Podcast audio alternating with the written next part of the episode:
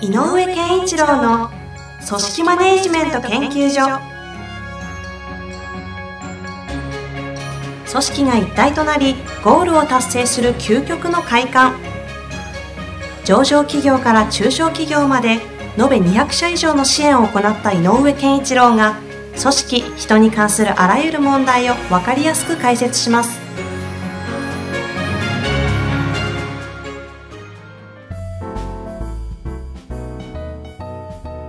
こんにちは、ナビゲーターの遠藤和樹です。井上健一郎の組織マネジメント研究所。井上さん、本日もよろしくお願いいたします。お願いします。なんか昨日雪なんか降っちゃってね。本当ですね。大変でしたよね。私、電車ちょっと遠いので、2時間半遅れであららららら。大変でしたよ。僕たまたまもう午前中とか全然あの外出なくて済んでる。羨ましいですね。そう。で、あの、スタッドレスタイヤに変えたばっかだったので、はい。即嬉しくなって車で。車運転したんですか？車で出てました。なんとまあ、その読みの強い。はいすごいですね。わかりました。じゃあ、はい今日なんですけども、えっと、いつもとちょっと違う形で、はい。実は今、明快カレッジという、あはいいきなり何の話をするかという感じなんですが、ね井上さんの方が開発をもう、いつですか？もう3年ぐらい前になるんですかねかれこれ。明明快自体。明快自体そうですね。人事評価システム新しいと。明快を作ったのは3年前。はい。で、その前にまあ10年間ぐらい、その前の前身となる。やってたけど、まあ、その3年前ですね。その明快という、こう、評価制度のシステムが、はい。基本的には、まあ、中小企業、大体、社員でいうと、200名、300名以下ぐらいの規模を対象としたものなんですかね。で、それを、まあ5、6人からね。5、6人から、はいそうですね。っていう、こう、評価制度のシステムがある中で、それをよりよく、こう、使っていただいて、活用いただいて、組織を強く、いい会社を、いいチームを作ってもらうためにはい、というのを、お勉強したいとはい。いう声がものすごいあったはいというのがきっかけで、はい。明快カレッジというのを、実は、ね今年からですね。はい。この間からやりました。はい、2016年1月から第1回目と、経営者の方々30名以上来ていただいて、ねアンケートの評価は ありえないぐらい高くてですね、ちょっとびっくりするほどの評判をいただいて、本当に、井上さん、改めてすごいなと思った次第なんですが。その中で、基本的には3時間のうち2時間、大体井上さんの方から講義をしていただいて、で残りの30分で質疑応答だったり、はい。あの、いろいろ書面に残してもらったものを、こう、手挙げれないけどはい聞きたいみたいなものをはいいろいろ集めて、その場でこう、ケーススタディ的なこともそうですね。やっていた回があったんですが、その中で、はい面白い、あの、質問がありましたので、ちょっとそれを、そうですね。メカイカレッジでは取り扱ったんですけれども、はい。はい。読んで、大事なご紹介したいなと、はい、いきたいなと思いますが、よろしいでしょうか？はい。えっ、とですね、この方、ちょっとな、あそうですね、名前しかわからないので、質問だけ読みたいと思います。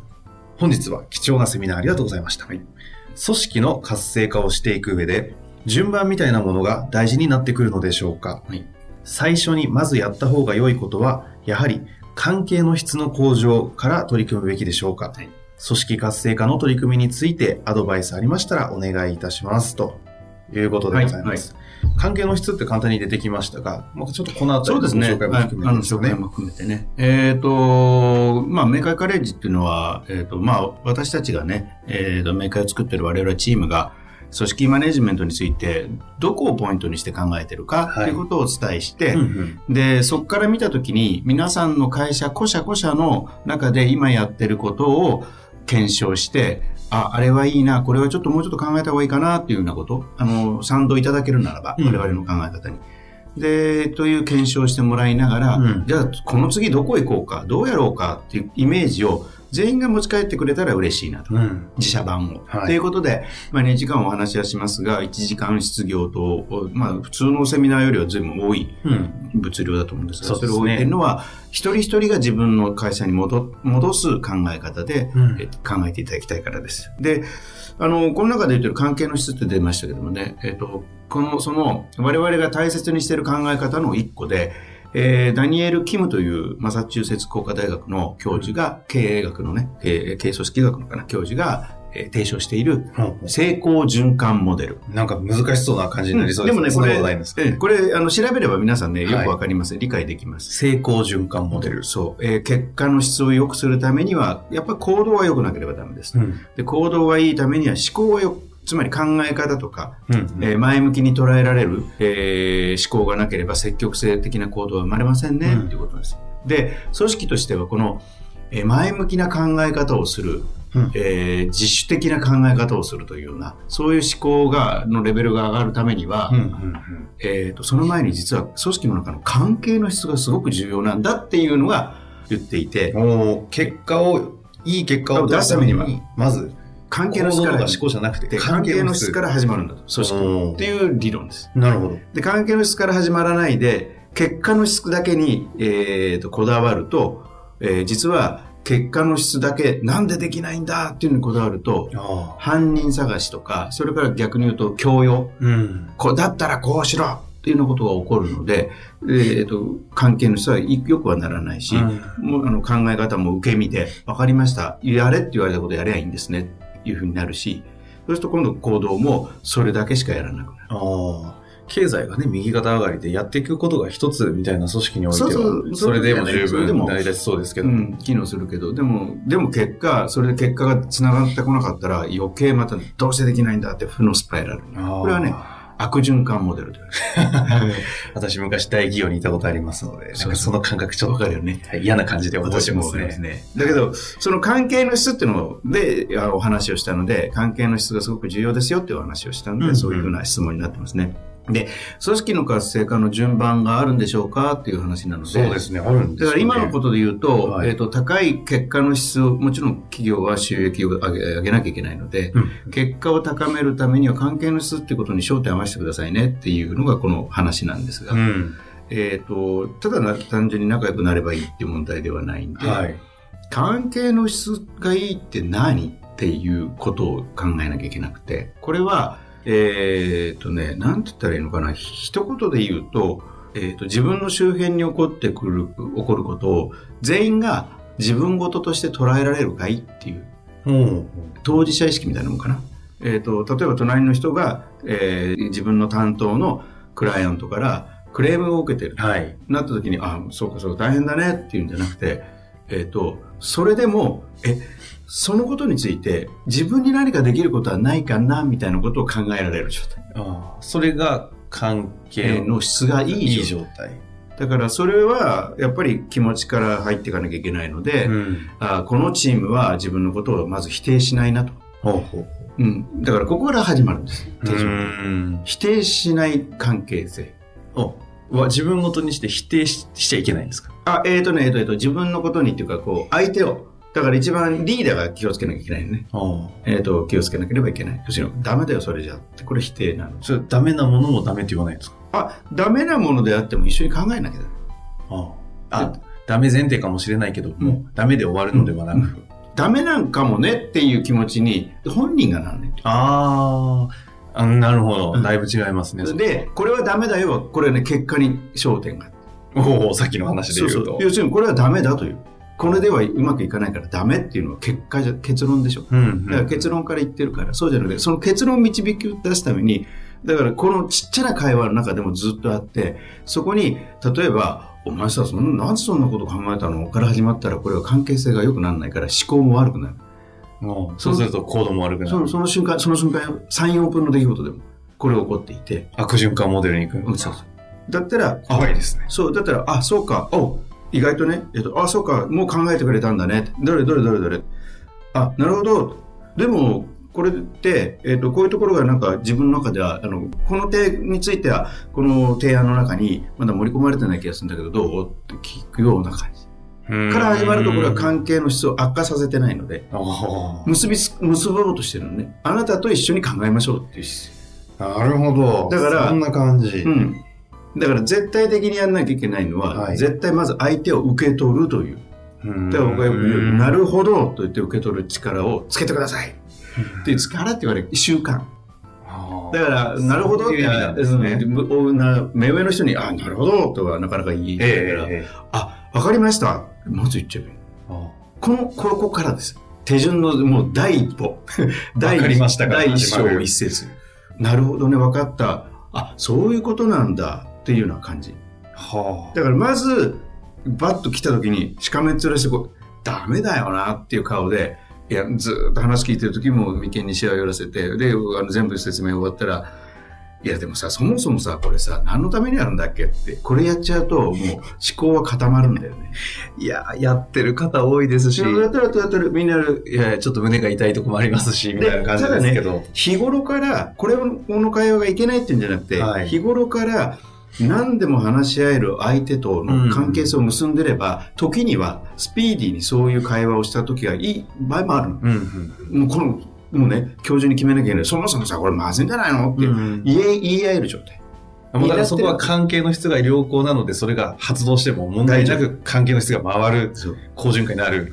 つまり、バカ野郎って言われても、お前に言われたくないよっていうのと、あなたが言うなら、まあ私もうん、バカですよ。受け止めますと、それを。そうそうあで、そのスタートは、やっぱり、えっ、と、必ず、特にリーダーにいるの立場にいる人たちは気をつけてほしいのは、この関係性を、関係の質をこのチームで高めようと思ったら、まずリーダー率先して、必ず押し付けない。ーうん押し付けないことと受け取る頃から始める。押し付けない。まずは受け取る。受け取る。だから何があっても、もう3、4分の時間だからね、うんうん実は。受け取るということをしっかりやっただけで使う、プラスアルファの時間。なるほど。意外とそんな時間なくないですかみたいなこと言いたくなるじゃないですか。だってね、仕事回すんだから、そんな関係とか言ってらんないですよ。って、ついこう思っちゃうんですけど。でも、そこで、えっ、と言えることを言えたっていうのは、例えばリーダーからすれば、リーダーの違和感は言えたの。あでも、部下の違和感は言えないんだよ。うん。だから、両方の違和感をせ接点で、ちゃんと平場に乗っけてやったら、部下がなぜそれをダメだと思う、リーダーがダメだと思うことを考えたかっていうのに焦点を合わせないと。なるほど。そんなんじゃダメだろって言った時に、でも、あるリーダー、ある人間は、いや、すっごくこの間 A さんという方に教わった手法をでやったらすごくうまくいって気持ちよかったので、それを、えっ、と、なぞりましたっていう人かもしれない。あ何言ってんだ場合が違うだろうって思っちゃうんじゃあなくて、あ、そうか、それは一個の成功事例だから使いたかったんだよね。分かったって言ったらいね。そのリーダーに当たる方が、まずは否定するのじゃなくて受け止める。で、押し付けないね、まず押し付けない。で、その、まあ、まずは、なるほど、あ、あなる、わかりま、わかったっていうようなことで、まあ、こう受け止めるわけですよね。これ逆にリーダー、そういうリーダーじゃなくて困ってる下の、まあ、いわゆるフォロワーという言い方をするんですかね。難しいですこね。っち側が関係の質をこう、好循環にするための、なんかアプローチのヒントってあるんですか？えっ、とね、これは今言ったように、どちらかが先に受け取ることから始めなきゃいけない。おじゃあ下からなでもそう受け取りは始められるわけです、ね。私の前職のはい同僚で、はい。同期がいました。はい優秀な同期です。うん。もう最終的に、もう今ね、定年になって辞めたけども、えー、と非常にあの経営の幹部まで行った人間、うんで彼と同じ年で、まあ、35、6ぐらいの時かな、まあ、両者ともその管理職という立場になっていた時に、うん。僕らはどっちかっていうと、なんかこう、鼻っ柱が強くて、うん。え経営上から降りてきたものでも現場じゃそんなことその通りはいきませんよっていう気持ちがすごく強かった。へだから抵抗ししてたんだね。井上さんが。うん、だからきっと部長とかその上の人たちが、あ、井上のこういうふうにやりたいんだけど、いや、でもそれってって言ってたと思うんで。へえ。でもある時気づいたことがあって、彼とある会合で同席した時に、うん、どう考えても、あ僕にそれを言われたけど、彼が受け止めなきゃいけない話題だったんだけど、はい。それを僕だったら今の対応したと思うの。そのお話おかしいと思って聞いてたから。あ現場そんなうまくいかねえよなって言いたかったぐらい。あ。あ、横でそう思いながら見てたわけですねそしたら。彼が、分かりましたと。これはこういう意図ですね。ああ、よく分かります。って始めたのよ。ほう。お前怒んねえのかと。うん。だとしたらって言ったんだよね。はだとしたら、私のところで言うと、これはできるけど、はいここについてちょっと疑問が残るんで、再考してもいいですか？って言った。あ。うん。これね、全然表情違うんだよね。いや、そうでしょうね。上の方たちの。うん。あこれは彼のやっぱり素晴らしい術だと思ったの。あ。ここで気づいたの。ほうほうほ受け取ることの大切さ。一旦、ボールは受け取ろうよ。う。投げられたんだから。でもねっていうの取ってないんだよね。うん。もしかしたら打ち返しちゃっうん なるほど。た。うん。だから、手順の第一番目、この受け取るってことだ。今のケースはまさに私が質問をさせていただいた下側の立場。の受け取りの話ですもんね。そうすると、関係の質が良くなるんだよう。んあいつは受け取ってくれるからって。で、で、だとしたらって受け取った後であれば、正直なことを言って聞いてもらえる。俺みたいに、でもそんなんじゃ無理ですよ、こう、現場はこうですからって。いや、だからそうはわかるけどさ。お互い受け取らないわけですね。なってしまう。彼が言うみたいに、分かりました、こういう人なんですね。その部分についてはよく理解できることなんですが、うん、実はこの点についてだけちょっと、えっ、ー、と、一個したいんですけど、よろしいでしょうか？っていうことは、もう受け取ってるの建設的なんだよ。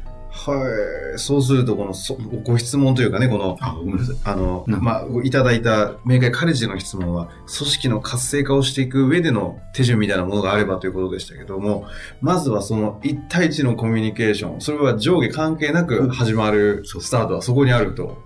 気づいた人が始める。そうすると、その気持ちいい人が一人が中心となって、なんとなく、はい、その人を中心としてチームがだからやっぱりね、えっ、ー、と、それが一人の人間の影響力が、えー、波及し、できる、ある意味のちょっと限界が5人ぐらいの程度だと思うね。うん、10人になるとちょっと波及しにくいので。その、よく井上さんがおっしゃる、小集団は5人から5人までですかね。その話をちょっと今度別の機会で、はい、ぜひ、はい、お聞かせいただきたいなと思うんですが、実際あの私もですね、井上さんにこういろいろ見ていただいた経営者の方が、この関係の質で、冗談かと思ったんですけど、1年間関係の質で昨年の利益が倍になったっていう、うん、そんな、ちょっと言い方がロジック飛んでるんでね、表現として面白かったんで印象的なんですけど、そのくらい関係の質って、どうやら大切なんです。インパクトがあるらしいので、特に上の方が気づくと一気に変わるようですからね。社長がそれに気づいたら一番早い。はい。メガカレッジではね、そういう方々増えてるようですし、今後増やしていきたいというのが、そうです。